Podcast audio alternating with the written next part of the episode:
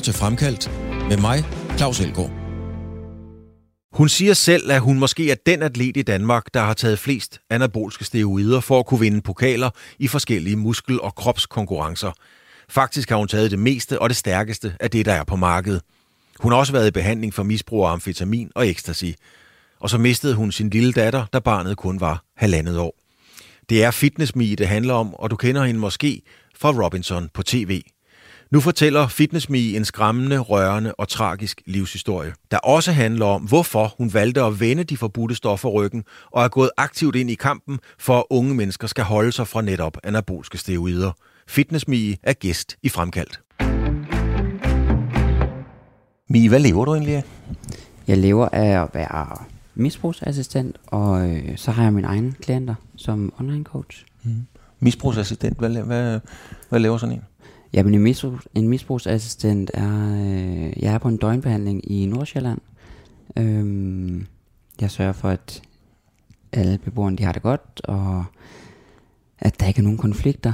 At øh, der er en, de kan komme og tale med, hvis de har brug for det, eller der er nogen, der er i udtrækning, der er nogen, som øh, er clean, der er nogen, der er første clean, der er, det, det er meget forskelligt. Mm. Der kan være mange, mange problematikker. Øh, som regel er det jo folk med en, med en stor bagage øh, i tasken, når de kommer ind, så øh, der, det kan være rigtig mange ting. Mm. Hvad er det, der, der fascinerer dig ved at, at, at hjælpe nogen den vej rundt? Altså, du kunne også have lavet så meget andet, kan man sige, ikke? Jo, det kunne jeg. Øh, jeg har jo selv været misbruger engang, og øh, jeg synes, det er rigtig fedt at kunne, øh, kunne bruge min egen erfaring til at hjælpe andre mennesker, og ligesom sådan gå i, gå i spidsen og sige, hvis jeg kan, så kan I også.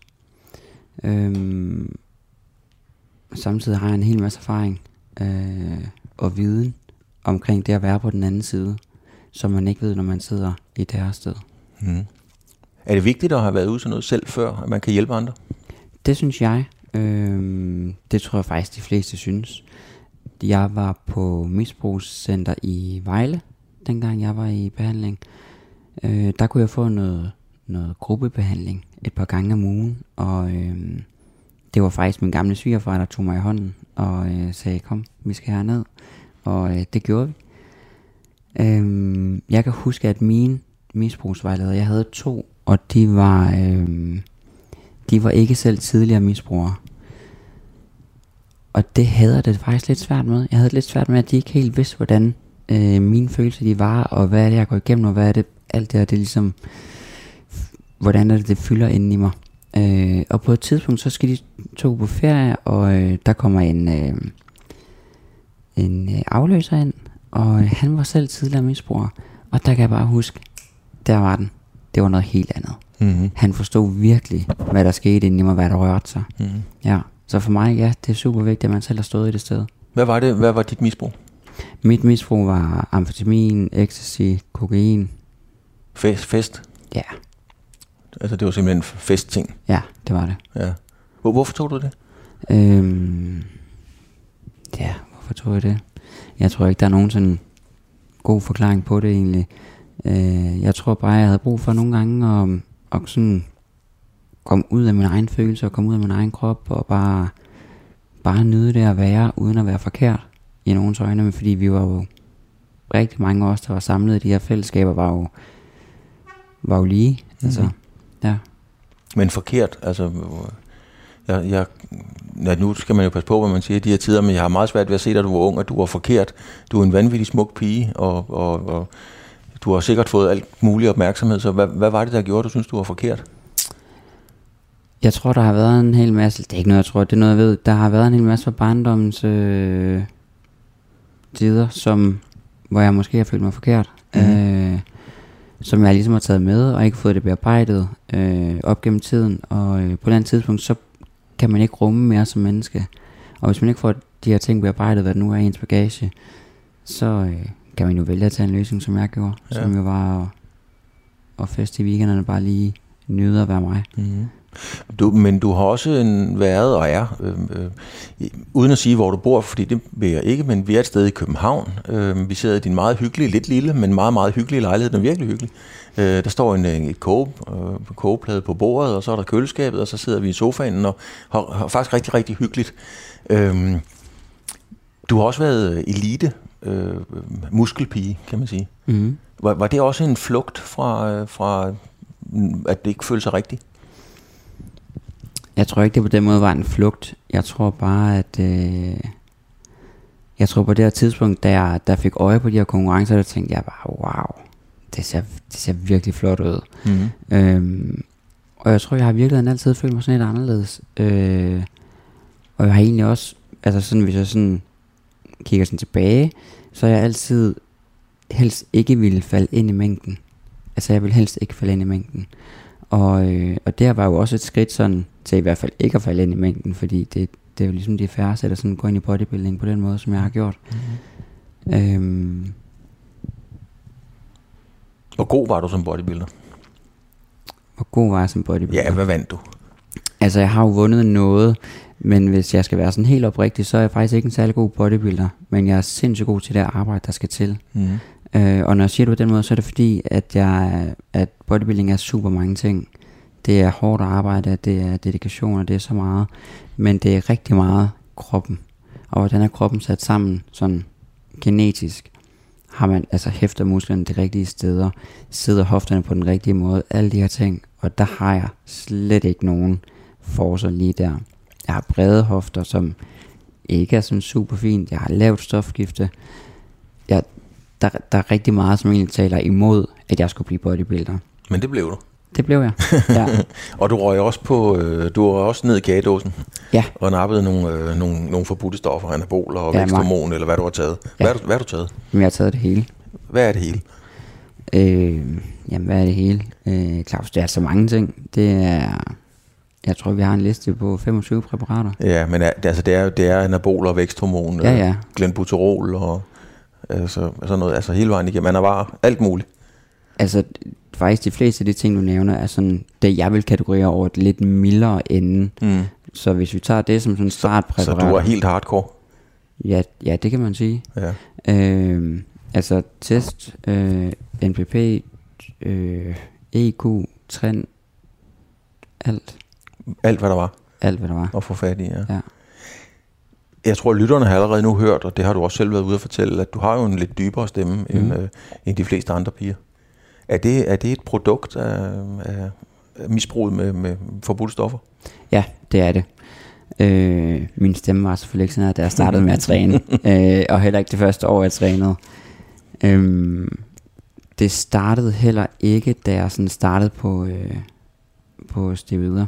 Steroider var mange ting. Øh, jeg startede i den milde ende, og øh, gik ret hurtigt videre sådan, til noget, der var lidt, lidt stærkere. Øh, og da jeg rammer noget, der hedder Primbolan, der begynder min stemme at ændre sig. Mm-hmm.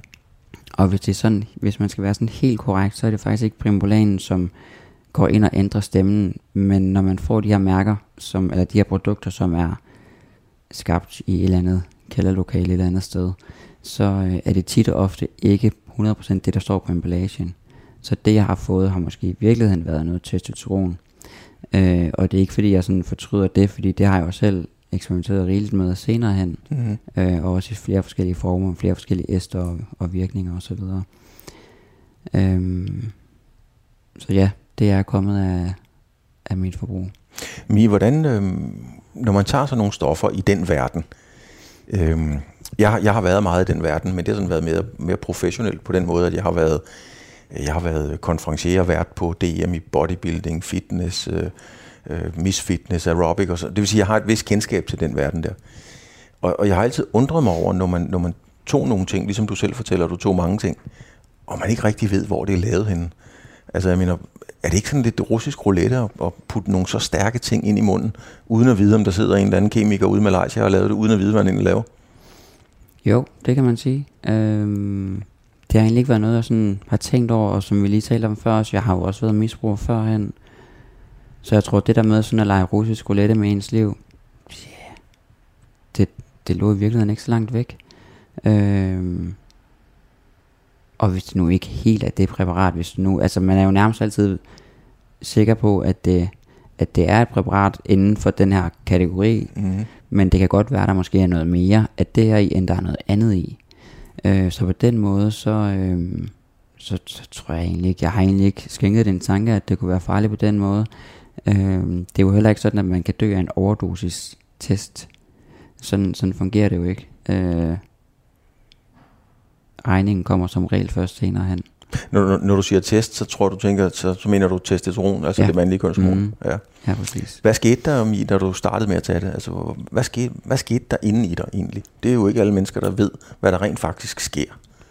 Øh, nå, men hvad skete der inde i mig? Øh, altså, jeg skal sige, at til at starte med, øh, årsagen til, at jeg startede, var jo efter, at jeg havde været til DM, til mit, øh, som var min nummer to konkurrence. Jeg havde været til Newcomer-stævne, og så tog videre til DM tre uger efter. Og da jeg stod på scenen, der kunne jeg også se, at jeg var meget i den lille ende af de piger, der nu var på scenen. Og øh, der bestemte jeg mig ret hurtigt for, at, øh, at det ville jeg også. Jeg ville helt sikkert øh, gå den vej. Og jeg ville vinde. Jeg ville, jeg ville føle det der kick, jeg ville føle det der sus, Mm. øh, der gik gennem kroppen på mig. Øhm, og så startede jeg jo stille og roligt, og øh, jeg ved egentlig ikke, hvad jeg havde forventet. Jeg tror, jeg havde forventet, at nu gik det bare sindssygt stærkt. Nu, altså nærmest ved sådan på et par uger, så ville jeg bare stå der, så ville jeg bare være knivskarp. Mm-hmm. Men det er jo ikke sådan, virkeligheden er. Nej. Det kræver jo øh, benhårdt arbejde. Så det er ikke sådan, så hvis nogen tror, at hvis man tager de rigtige stoffer, så bliver man også stor og stærk. Altså man skal også huske at ry- at rykke nogle jern. Ja, det skal man helt sikkert. Øh, jeg tror faktisk, der er rigtig mange derude, som tænker, at hvis bare man lige tager lidt til videre, så vokser man jo sindssygt hurtigt. Mm. Øh, men der ligger benhårdt arbejde bag det.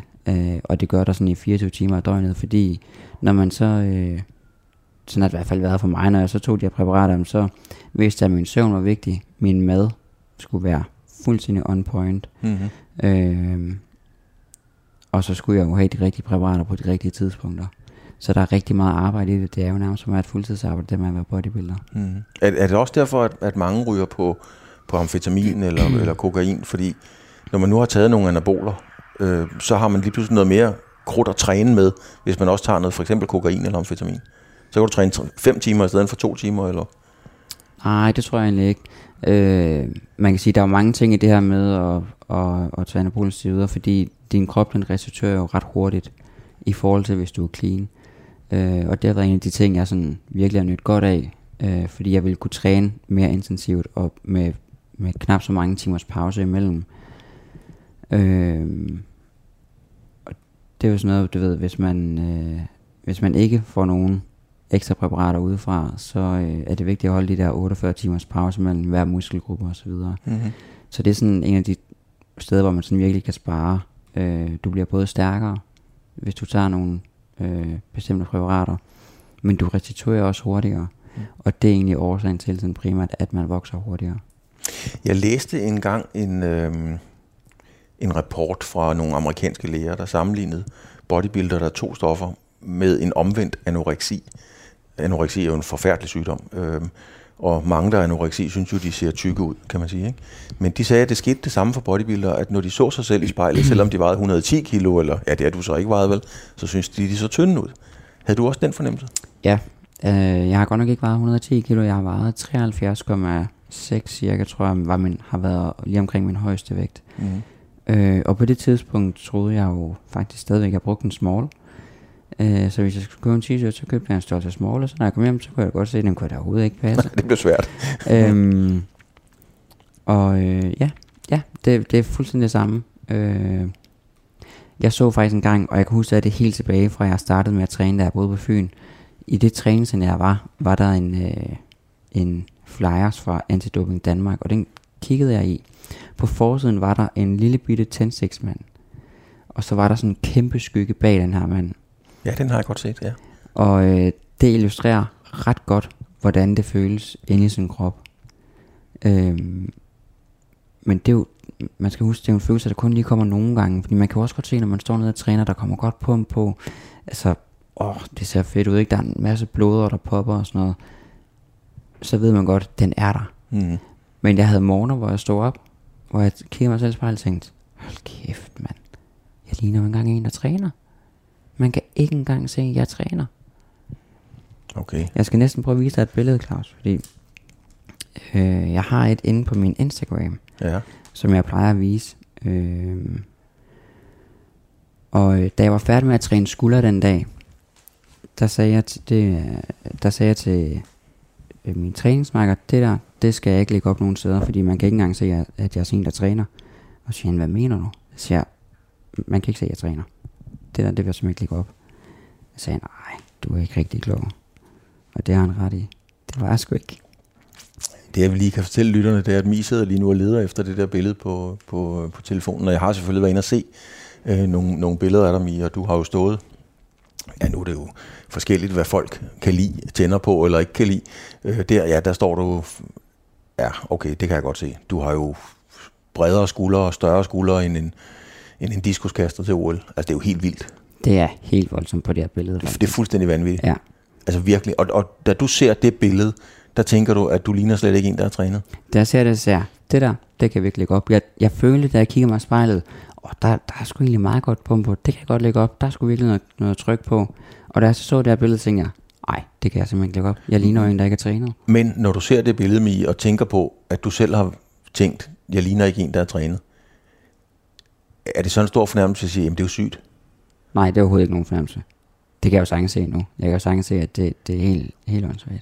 Det, det, det ser jo helt grotesk, abnormt ud. Altså det ligner, jo, Ja. det ligner jo næsten, du ligner jo næsten sådan en tegneseriefigur. Ja. Altså, min, min skulder er, er enormt sådan 3D.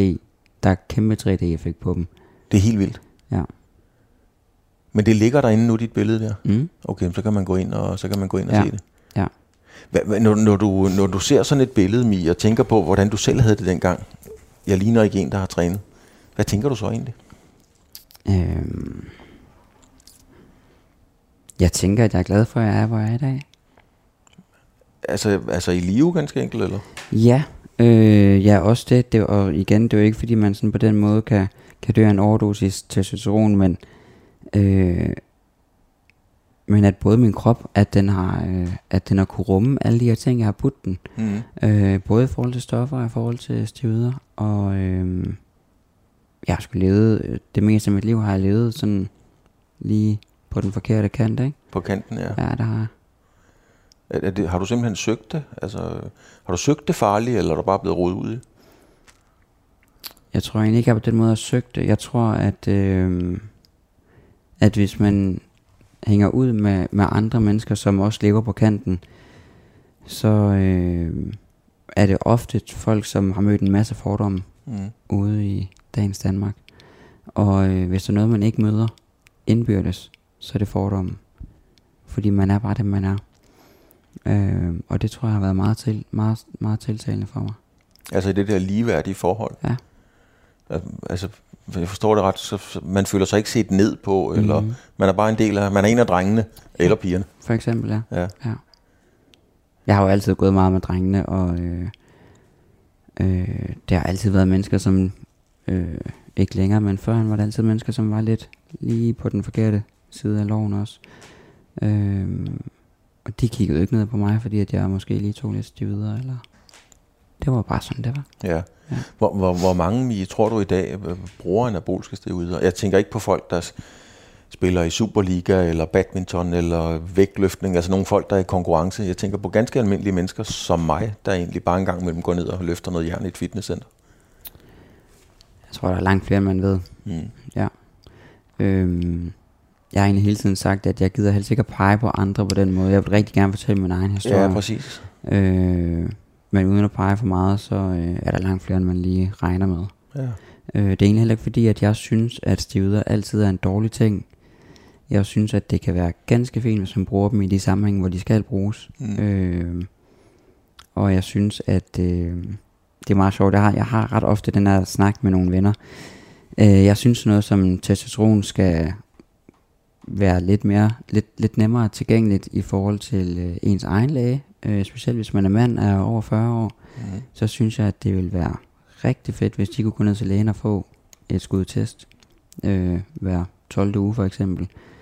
Fordi jeg ved, at det vil give en langt bedre livskvalitet hos de fleste mænd. Mm. At det giver et boost. Mm.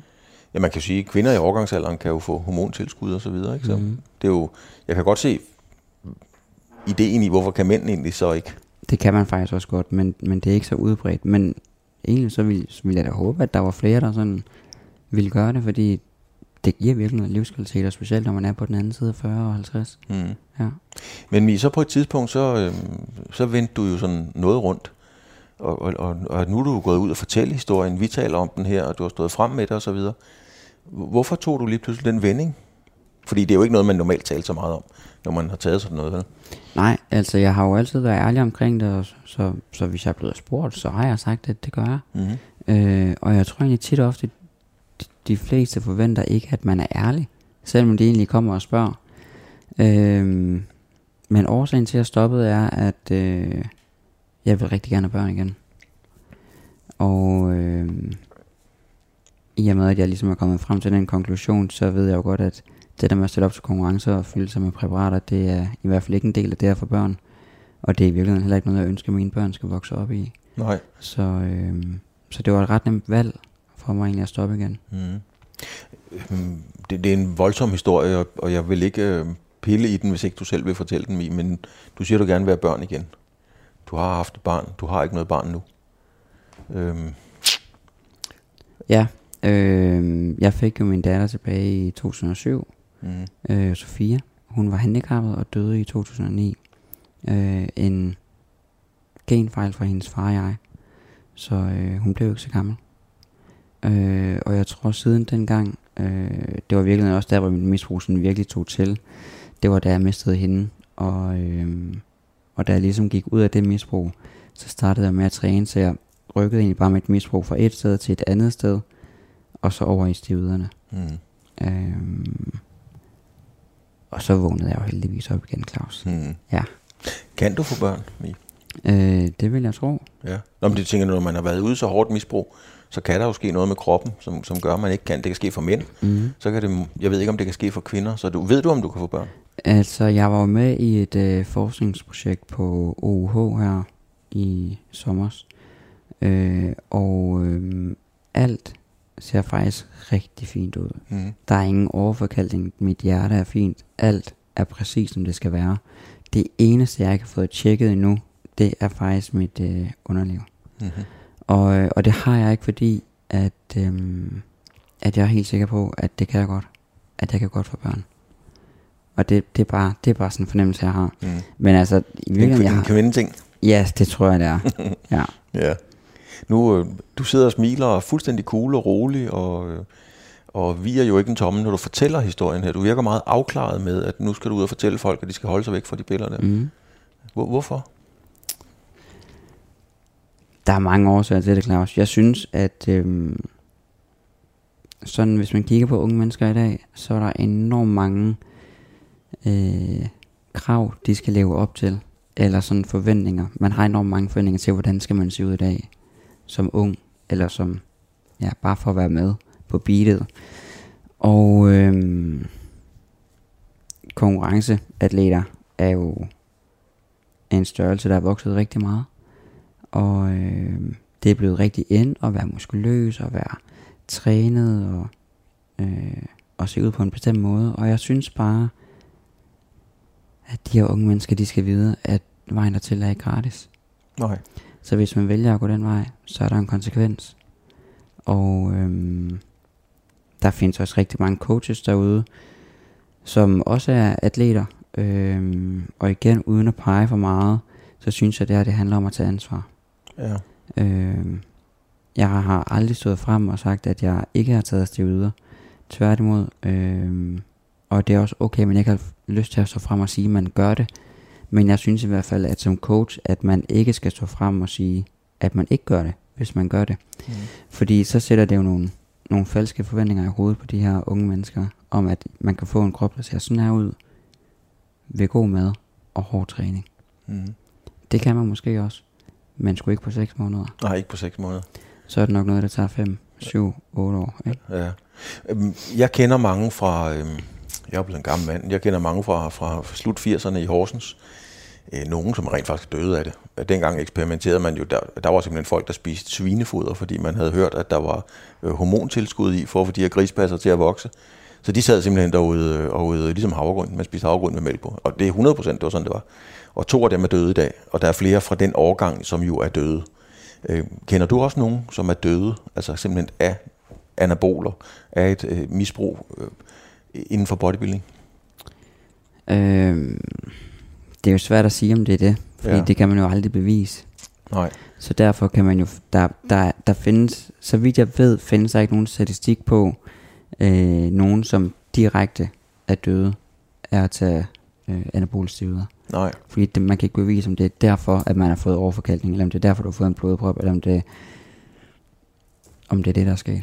Men når jeg spørger til det, så er det fordi, jeg, jeg, jeg vil gerne frem til, om du selv nogle gange har været bange for at dø. Altså om du, om du ligesom har været en, en følgesvend og sige, nej, hvis jeg tager mere af det her krudt, så er det sgu galt.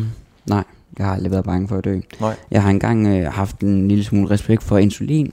Øhm, fordi jeg ved, at det er en af de ting, som rent faktisk kan gå galt. Så hvis du ikke får de carbs, du skal have, efter du har fået det insulin, så kan det virkelig gå galt. Mm. Men det var jeg jo også kun indtil at finde ud af, at jamen, det kan jeg lige præcis styre sådan her. Radio 4 taler med Danmark. Er det for hårdt at være ung? Altså, vi var lidt inde på det lige før. Altså, skal, er der for store krav? Nu har du selv været med i Robinson, for eksempel. Og der sidder jo mange unge mennesker, og jeg sidder som også og kigger på det, og, og, og ser jo op til jer, og kan lide jer, eller kan ikke lide jer, eller hvad man nu kan. Men, men er det den verden, som, er det det, der gør, at unge mennesker også hopper på i en ung alder? At man ligesom skal leve op til alt sådan noget? Jeg synes egentlig, der er ret godt fokus på det her med, at ens øh, spejlbillede skal være, som man har lyst til, det skal være, øh, uden at skulle leve op til nogle krav. Øh, jeg synes, det begynder at vende. Vi er i 2022 nu.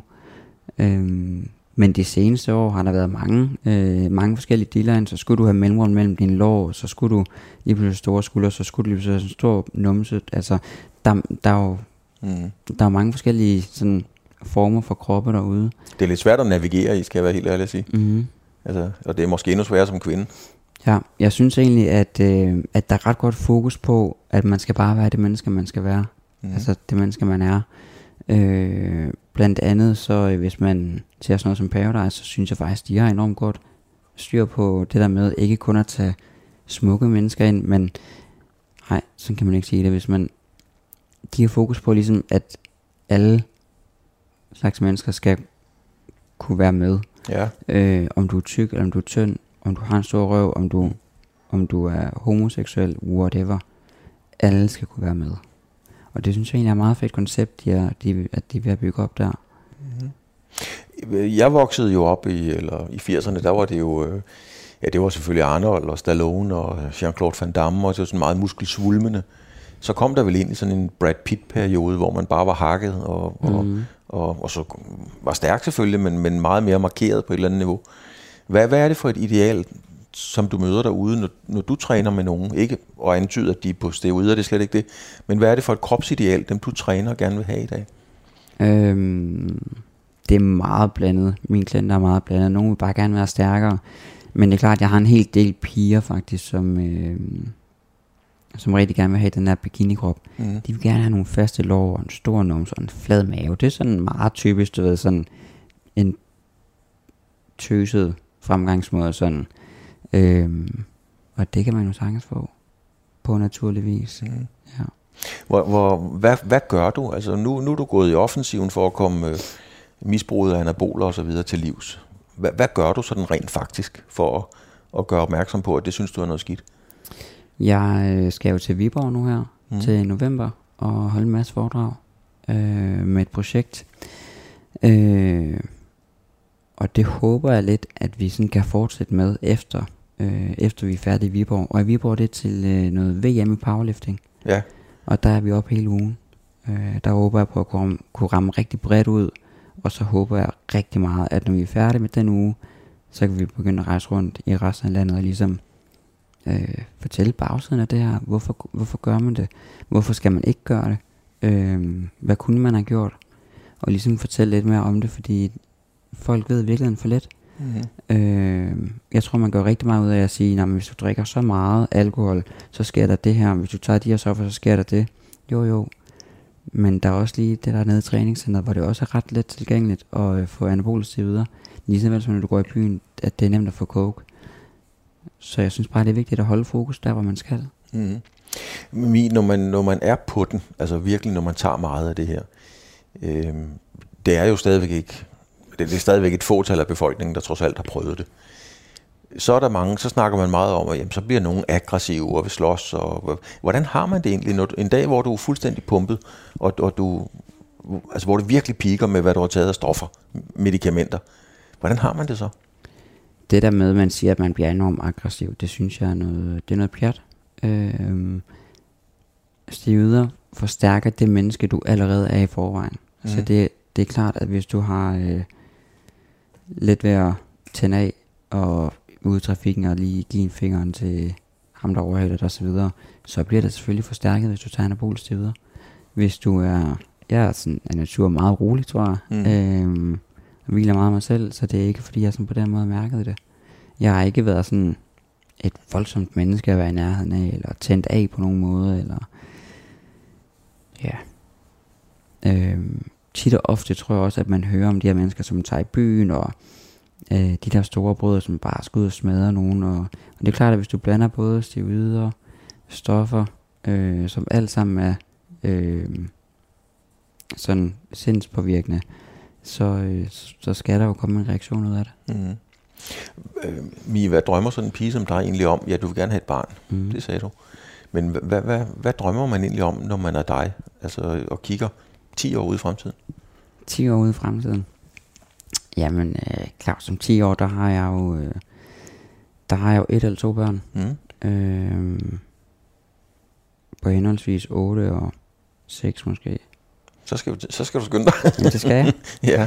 Øh, så bor jeg i øh, min egen lejlighed. Mm-hmm. Øh, her på Amager. Måske med en mand. Det vil tiden jo vise. Mm. Øh, og så øh, har jeg mit eget firma stadigvæk, som kører rigtig, rigtig fint. Mm. Øhm, hvis jeg selv kunne få lov til at vælge, så har jeg også en feriebolig i udlandet. Ja. Så kan jeg rejse lidt frem og tilbage. Mm. Måske en mand, det vil sige, du, du vil gerne... Øh, altså, der skal jo ligesom en mand til på et eller andet niveau. Et eller andet sted i processen skal der jo være mm. en mand involveret, kan man sige. Ja. Men, men det behøver, som jeg hørte, er det rigtigt, jeg hørte, der behøver ikke at være en mand til daglig at vågne op sammen med. Altså, øh, man kan sige, der er både for og imod, og øh, jeg har jo ikke nogen kæreste på nuværende tidspunkt, og hvis det kommer, så kommer der, hvis ikke det kommer, jamen så er det jo ikke meningen, det skal være. Nej. Men derfor vil jeg jo gerne have mine børn, og øh, jeg er jo 35 mm. på nuværende tidspunkt, så jeg ved jo godt, jeg har jo ikke sådan, jeg har ikke super mange år at give af, øh, og man kan sige, med den måde, jeg har behandlet min krop på, har jeg nok endnu mindre, eller endnu færre år at give af. Øh, så jeg har da en, øh, en lille plan i hovedet, der, der lyder, at hvis, hvis ikke jeg møder en inden for den næste års tid, jamen, øh, så bliver det noget inseminering, og så, så klarer den selv. Mm. Mm. Hvad er det vigtigste med det liv, du har levet, som jo har været voldsomt? Øhm, hvad er det vigtigste, du siger til dig selv, det skal jeg huske at lære mine børn? Det er simpelthen afgørende, at mine børn får det at vide, og forstår det. Mine børn, de skal have nogle gode værdier. Øh, de skal... De skal have masser af kærlighed for det første. De skal have nogle gode værdier, nogle sunde værdier.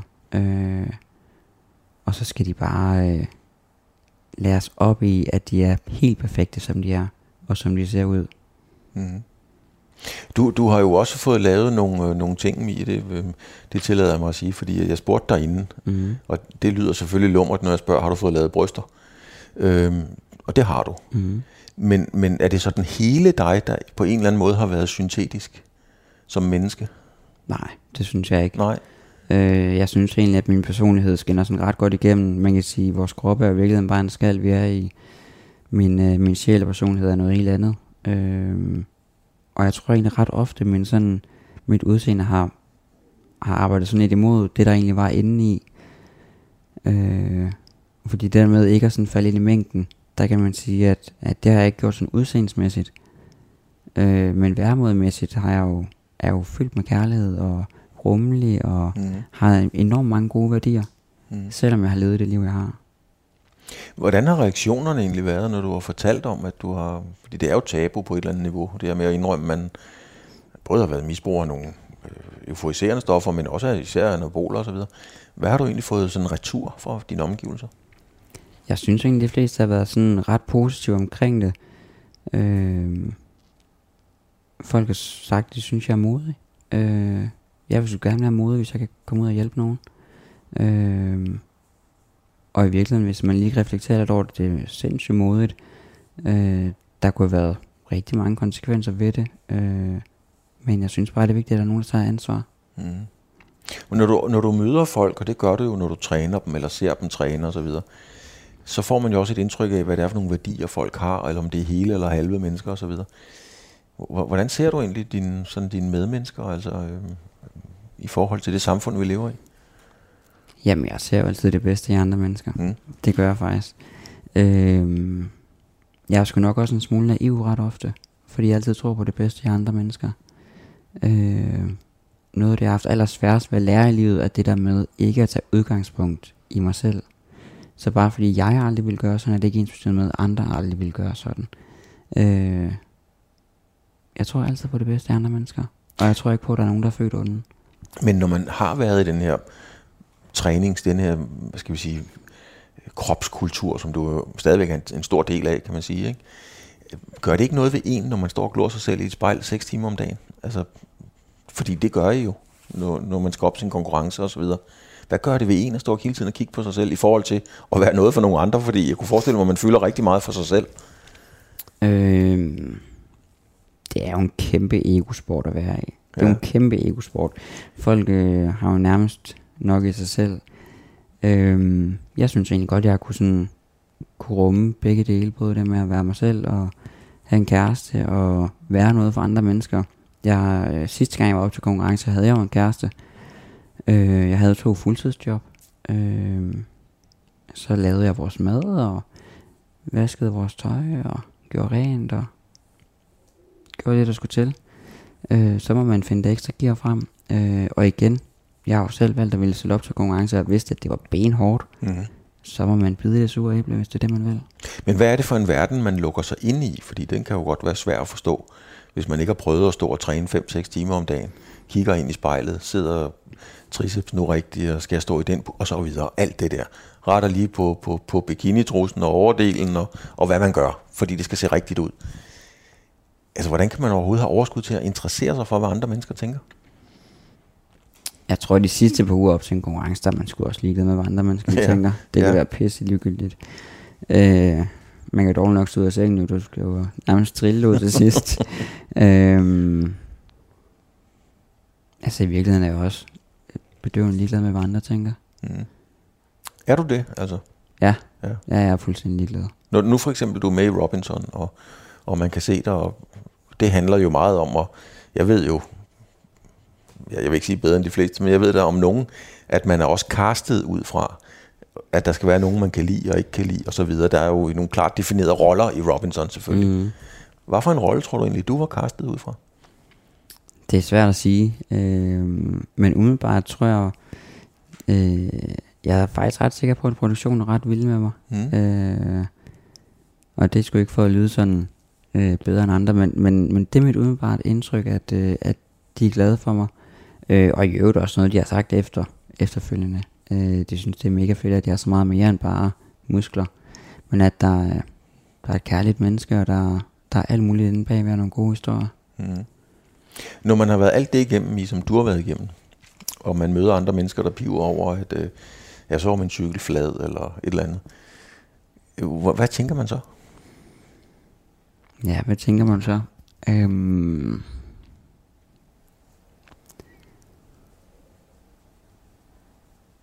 jeg prøver faktisk altid at lære folk, at øh, alt sker for deres højeste bedste.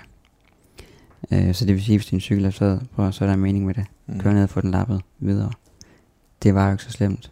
Og der er jo ikke nogen, der er jo ikke nogen grund til at græde over spildt mælk. Men kan du tage det alvorligt? Jeg mener, du har mistet en datter. Du har været langt ude. Du har været, du har været i afvinding for forskellige ting. Altså, du har virkelig været på kanten. Øh, jamen, selvfølgelig kan jeg det, øh, tage det alvorligt. Øh, mit liv er jo ikke deres liv. Så det kan jo godt være, at der ikke skal mere til end en, et punkteret dæk for et andet menneske, før de ligesom bliver hyldet ud af den. Mm. Det, er jo, det er jo deres virkelighed, min virkelighed er en anden. Mm. Er du spirituel? Ja, meget. Ja. Ja, fordi jeg kunne se, der lå noget, der ligger nogle øh, Ja. forskellige kort, og tarotkort, og så ligger der sådan nogle, øh, hvad kalder vi de sten, Sten. Mm. der? Øhm, som også har en eller anden symbolsk værdi og så videre. Mhm. Hvad betyder, hvad betyder det spirituelt for dig? Øh, det betyder enormt meget. Øh, jeg havde jo et, øh, et punkt i mit liv her sidste sommer, hvor jeg sådan virkelig var nede og skrabe bunden. Øh, jeg blev alene, øh, efter at have været forlovet, og øh, jo faktisk forlovet med det menneske, jeg troede, der skulle være min mand resten af livet. Og øh, det kom sgu godt nok bag på mig. Jeg havde sgu ikke regnet med, at, øh, at jeg skulle være alene. Øh, og jeg synes egentlig, det skete sådan ret meget fra den ene dag til den anden. Mm. Øh, så da jeg bliver alene sidste år, så tror jeg, at jeg har virkelig brug for noget at, sådan, at gribe i. Så jeg kontakter en gammel ven, øh, som var gået ind i det spirituelle. Fik ham som mentor, og så øh, fik jeg sådan... Jeg tror sådan efter jeg sådan åbnede mig op for det spirituelle og det åndelige, så synes jeg bare, at mit liv har bare taget en drejning til det helt fantastiske. Prøv at forklare, hvad det er, du finder derinde, fordi det er jo en, øh, det er jo en verden, der for mig at se er meget langt fra de glat, øh, blankpolerede spejle i fitnesscenteret og vægtene og, og, og bikinien og, og hele det der, kan man sige. Ikke? Mm. Det, er det er en helt anden verden. Ja. Hvad, hvad kan du bruge den verden til? Øhm, som du selv siger, så er den jo, den er fuldstændig anderledes end det, jeg sådan kommer fra.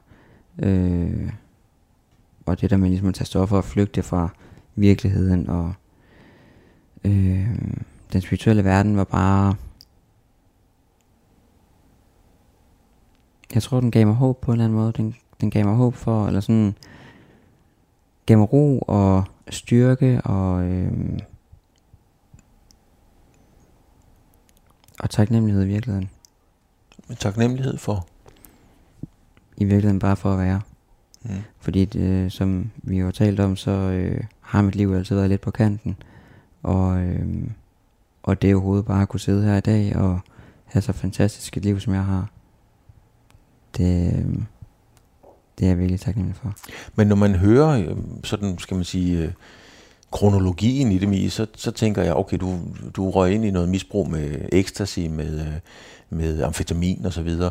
Så røg du ind i et misbrug med, med anaboliske steroider, som vi har talt om. Og det er slet ikke et misbrug at blive spirituel, det er slet ikke det, jeg siger.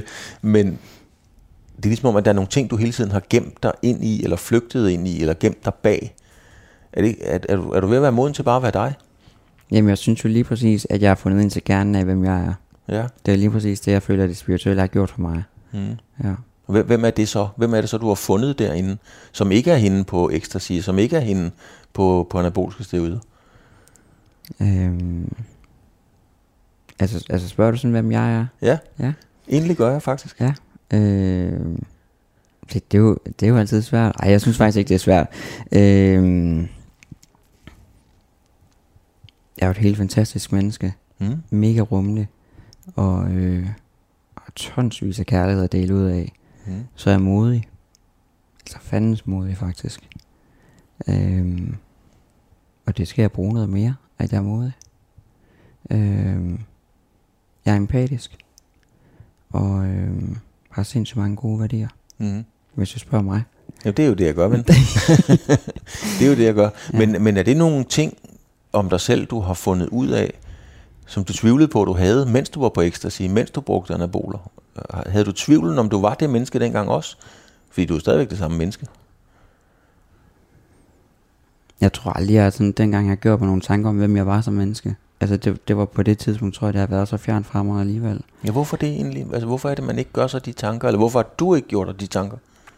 Det tror jeg er sådan en blanding af, af alder og, og erfaring. Mm. Øh, jeg var jo ikke så gammel, dengang jeg tog stoffer.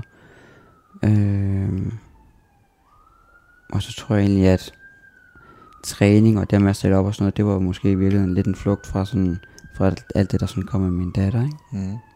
Mm. Og hvad med det spirituelle nu? Er det en flugt fra noget? Nej, det synes jeg ikke, det er. Øh, det er i hvert fald ikke min hensigt, at det er, men øh, jeg bruger det, når jeg har lyst, når jeg føler, at der er behov for det. Øh, og så beder jeg jo hver aften til universet. Ikke til nogen speciel Gud, bare til universet. Bare til universet. Det skal du lige forklare. Hvordan, det, hvordan gør man det? Ja. Jamen, det gør jeg hen på min sengekant, Claus. Ja. Og så kigger jeg ud af vinduet op på månen. Mm. Og så takker jeg for alt det, jeg har, og for alt det, der kommer.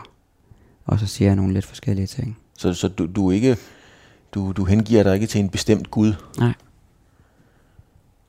Nærmere til universet. Mm. Ja. Ikke fordi jeg vil bede dig om at, at bede en bøn, det er slet ikke det, men, men hvad er det så, man siger? Altså, hvad, hvad gør man? Jeg har aldrig hørt det der bare med at, at kaste den ud i universet. Det er jo en meget smuk tanke, jeg kan sagtens mm. forlige mig med. Jeg synes, det er meget stor og smuk. Jeg tror bare på, at det man ligesom, det man giver, det er også det man får. Mm. Øhm, og jeg synes egentlig, ting, der sådan virkelig ændrede livet for mig, det var det der med sådan at være taknemmelig. Og øh, vi kender det alle sammen, vi kan sidde i nogle situationer, hvor man kan have enormt svært ved at finde ud af, hvad skal jeg overhovedet være taknemmelig for lige nu. Så må man starte ned i de helt små og sige, jeg er egentlig taknemmelig for, at jeg vågnede i morges. Jeg er taknemmelig for, at jeg har begge mine arme. Mm. Jeg er taknemmelig for, at jeg kan gå. Jeg er taknemmelig for, at jeg har en god familie. Jeg er taknemmelig for, at jeg har et sted at bo. For, jeg har en bil. Ikke det der med, ja, jeg gad sgu da godt have en, en anden bil. Ja, det gad jeg da også godt. Men jeg har rent faktisk en bil. Jeg har rent faktisk to arme. Jeg har to ben. Jeg har noget, jeg har tag over hovedet. Men det er, jo, det er jo et ordentligt spring, Mi, fordi da du stillede op, så skulle du jo ikke bare have to arme, så skulle du have de stærkeste arme. Mm. Og du skulle ikke have to ben, du skulle have de flotteste ben, og så videre. Man må også gerne kæmpe for mere. Mm. Men man skal bare være taknemmelig for det, man har. Så jeg vil jo også gerne, ligesom du spurgte før, hvad vil du gerne om 10 år? Jamen, jeg vil gerne sidde i min egen lejlighed. Jeg vil gerne det, jeg vil gerne det, jeg vil gerne det. Det er, jo, det er jo ting, jeg ønsker mig i fremtiden, men jeg er rigtig glad for lige nu, at jeg har alt det, jeg har. Og jeg ved, at alt det andet, det skal nok komme, når tiden er. Hvor- Hvordan er det at komme til den erkendelse? Altså, hvad- det må være en proces selvfølgelig, men, men hvordan er det at komme til den erkendelse? Jeg synes, det er fedt. Jeg synes, det er, det er et helt vildt dejligt sted at stå. Radio 4 taler med Danmark. En del af programmet, det hedder, det, programmet hedder jo Fremkaldt. Jeg, jeg tager et billede af min, øh, af min øh, gæst, øhm, og nu ligger min telefon over min jakke, så gider du ikke tage en selfie. Mm. Øhm, og der er ikke nogen andre end øh, os to, som, øh, som øh, kommer til at, øh, at se det billede. Og det handler egentlig ikke så meget om, hvordan, øh, hvordan du ser ud. Altså, skal jeg lave den af os to? Nej, du skal lave den af dig selv. Nå. Det er, jo, det er jo mange gange det, man gør med en selfie. Nå, jamen, jeg tænkte, det kunne være med os to. Nej, ja, det, det tager vi bagefter. Øhm, jeg kan lige, mens du tager billedet, så kan jeg fortælle, at du sidder i et par, øh, i et par træningsbukser, sådan en par gamasjer, tror jeg det hedder. Du har en, øh, en Nike hvid t-shirt på, et hvidt ur, dit hår sidder, der er lidt, der er lidt rester, dreadlocks i den ene side i hvert fald. Nej, nej. Er det ikke sådan noget? en flætning. Det er en flætning, ja, okay, en flætning. Altså, all, altså alle os gamle romantikere, vi ser jo dreadlocks overalt, ikke? Så har du nogle øh, fine tusser på armen, mm. og en, øh, en hulens masse armbånd, og så har du, øh, jeg tror, det er lidt din, øh, dit, øh, dit varemærke, de der katteøjne der, som, øh, som kigger lige tværs igennem armeret beton. Sådan ser du ud. Prøv at kigge på det billede, du lige har taget, og fortæl mig, hvad er det for en pige, kvinde, der sidder der i forhold til, hvad det var for en, i forhold til, hvor du ville have været, troede du ville have været, måske for 10 år siden? Øhm,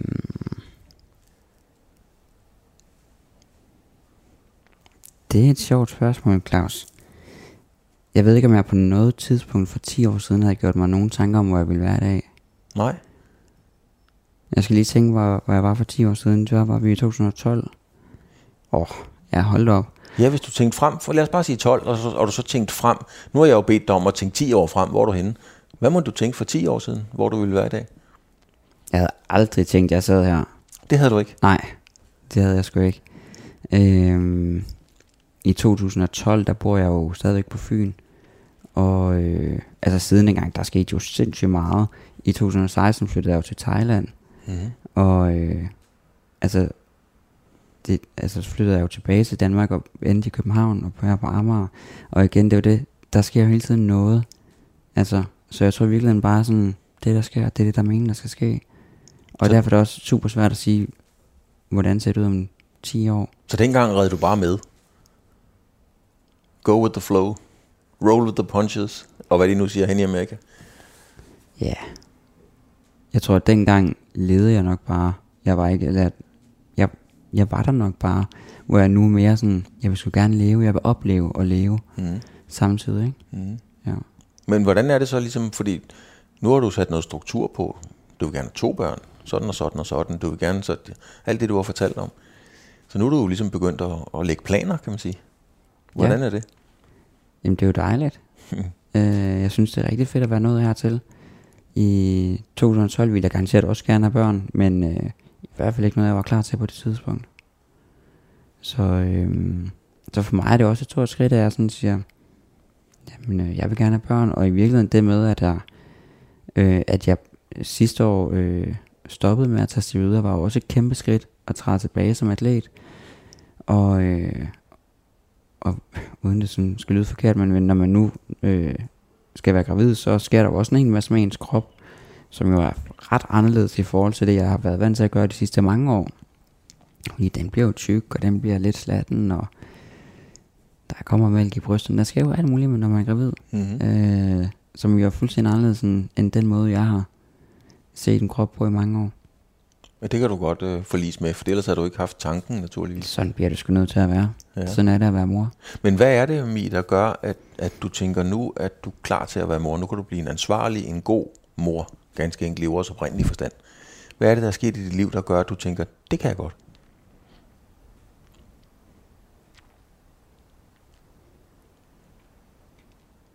Jeg synes bare virkelig, jeg har lavet nogle gode øh, ændringer i mit liv de sidste par år. Øh, både i forhold til ansvar og sådan virkelig fundet til kernen af, hvem jeg er som menneske. Jeg, jeg ved lige præcis, hvordan jeg kunne tænke mig at leve med mine børn. Mm. Ja. Og hvordan, hvordan er det? Altså når jeg spørger, så er det jo stadigvæk i kontekst med, med det vilde liv, du har levet, fordi øhm, jeg, jeg kan simpelthen se på dig, jeg kan, det ved jeg ikke, om jeg kan se, jeg kan ikke forestille mig, at du har lyst til, at dine børn skal leve dit liv. Nej, nej, det ville jeg godt nok være ked af, hvis jeg skulle. Mm. Øhm, det ønsker jeg faktisk ikke, der er nogen, der skal. Øhm, for mig er det jo bare mit liv, men, men det er klart, at der er rigtig mange andre mennesker, som ville have været presset, hvis de havde levet mit liv. Øhm, uden at det skal lyde sådan, du ved, sådan helt selvynkende. Men, men der er mange, der ville være presset at have levet mit liv. Øh, men et liv med mine børn skal være sådan, det skal være fyldt med kærlighed og glæde og øh, ture på stranden og ture uden for frit. Vi skal, vi, skal, vi skal bare opleve. Jeg vil bare gerne opleve rigtig meget med dem. Give dem noget kærlighed og nogle gode værdier og bare... Ja, Det lyder som, det lyder som noget, det lyder som om du kigger efter noget ro. Ja. Øhm, men nu for eksempel, når jeg før fortæller dig, at hvis jeg nu ikke møder en mand, så grunden til, at jeg siger det, det er jo også fordi, jeg tænker, at hvis jeg nu skal insemineres, jamen, så er der jo også nogle fordele i det. Og det vil jo være, at jeg på et eller andet tidspunkt vil kunne sige til mine unger, ved I hvad, nu tager vi til syd, et eller andet sted i syden, øh, i de næste par år bor, og så ser vi lige, hvad der sker efter det. Fordi det ville jeg jo kunne gøre, hvis jeg var alene. Mm-hmm. Øh, på den anden side, så er det jo også sådan, jeg vil jo sindssygt gerne have en kæreste igen. Øh, ikke fordi jeg sådan har behov for et andet menneske, men jeg tror, at jeg på sigt vil komme til at mangle en at opleve tingene med, hvis ikke jeg finder en partner. Mm-hmm. Og så tror jeg lidt, jeg vil mangle den der, eller føle den der en, sådan ensomheden i det der med at have sine unger. Så jeg vil rigtig gerne finde en, der ligesom oplever alle de her ting med. Men, men det lyder jo besnærende, og det lyder autentisk, og det lyder, det lyder jo helt vildt dejligt, kan man roligt sige. Ikke? Men en ting er jo at drømme om roen, men tror du også med det liv, du har levet, du kan finde roen? Kan du acceptere roen? Ro er jo mange ting. Øh, jeg kan jo sagtens have en hverdag fyldt med alle mulige aktiviteter. Øh, og så have roen inde i mig selv. Øh, det er jo ikke fordi, jeg på den måde drømmer om at få en stor villa og en hund og en Volvo. Fordi det gør jeg slet ikke. Øh, jeg vil meget hellere have en lille lejlighed et eller andet sted. Men at vi kan leve, vi kan rejse, vi kan opleve alt muligt. Det drømmer jeg om. Øh, men det er ikke fordi, jeg ønsker at have en... Øh, en altså have et liv, hvor, hvor jeg bare er hjemme. Sådan er jeg ikke. Vi skal sgu ud. Ja. Ja, jeg har jo fuldt i raketten, og det tænker jeg også, mine børn de får. Det håber jeg da. Ja, det håber jeg sørger med dig også. Ja. Skal der være helt allerede rundt? Ja. Øh, det- det slår mig lige her til sidst, Mi. Øhm, Når du får ungerne, for det gør du jo nok, øhm, skal de så løfte vægte? Ja, ikke lige når de bliver født, det er jeg godt klar over, men, men, øhm, men skal, de, skal, de egentlig, skal de ind i et fitnesscenter, når de bliver gamle nok, og løfte nogle vægte? Ja, det synes jeg, de skal. Øhm, de skal gøre, hvad de har lyst til. Så hvis de har lyst til at spille fodbold, så skal de spille fodbold. Hvis de har lyst, lyst til at løfte vægte, så skal de løfte vægte. Men øh, sport er vigtigt, og sundhed er vigtigt. Mm. Ja, og det der med ligesom at være i gang, det er sindssygt vigtigt. Så ja, det skal det. Radio 4 taler med Danmark.